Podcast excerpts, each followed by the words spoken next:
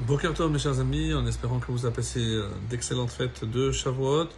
Voilà, on se retrouve, on va essayer de prendre euh, le cours de, notre étude sur euh, Shir le Cantique des Cantiques. Alors, donc, comme vous pouvez l'imaginer, donc c'est pas une étude simple. On avait déjà expliqué que même la traduction, alors je vais procéder euh, par une double traduction, donc la traduction littérale qui ne donne rien, mais au moins pour comprendre les mots.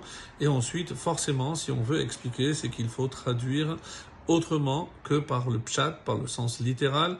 Et euh, c'est ce qu'on avait fait dans nos cours d'introduction pour bien expliquer que celui qui nous permet euh, d'avoir accès à tout ce qui, euh, tout ce que recèle ce texte, hein, entre autres c'est Rashi, et on va s'aider évidemment beaucoup de Rashi pour essayer de comprendre et de percer tout ce que euh, ce, cet ouvrage peut nous livrer comme enseignement.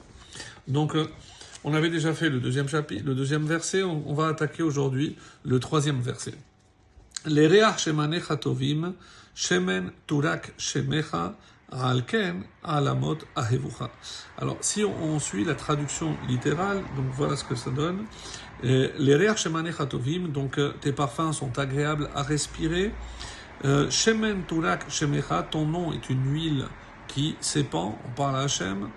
Et alken, et c'est pour cela que à la mode, c'est les bétoulotes, que les jeunes filles, Ahevocha, elles t'aiment. Alors, comment on comprend donc ce texte? Alors, dans une traduction qui tient compte un petit peu du commentaire, voilà comment on aurait pu euh, traduire. L'écho de, de la renommée que tu t'es acquise par tes hauts faits est comme le parfum d'huile de qualité. Alors, à quel haut fait ça fait allusion? Essentiellement à tous les miracles que Hachem a accomplis depuis la sortie d'Égypte.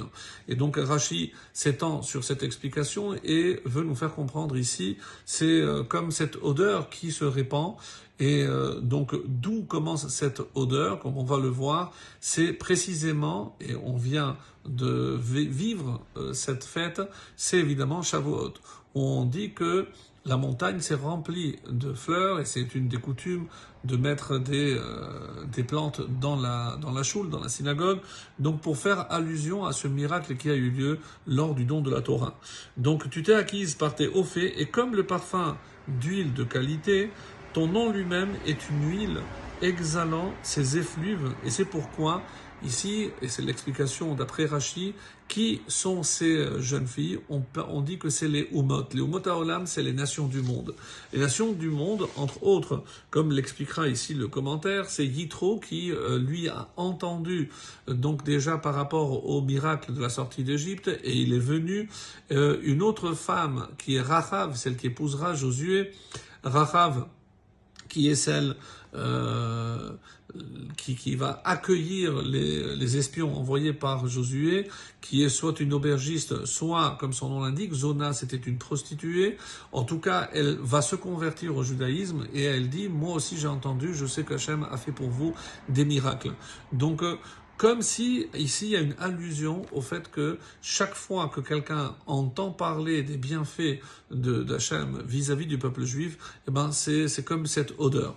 Et il y a une autre explication aussi très profonde de la Chassidoute qui dit que ce verset à quoi euh, à quoi il fait allusion?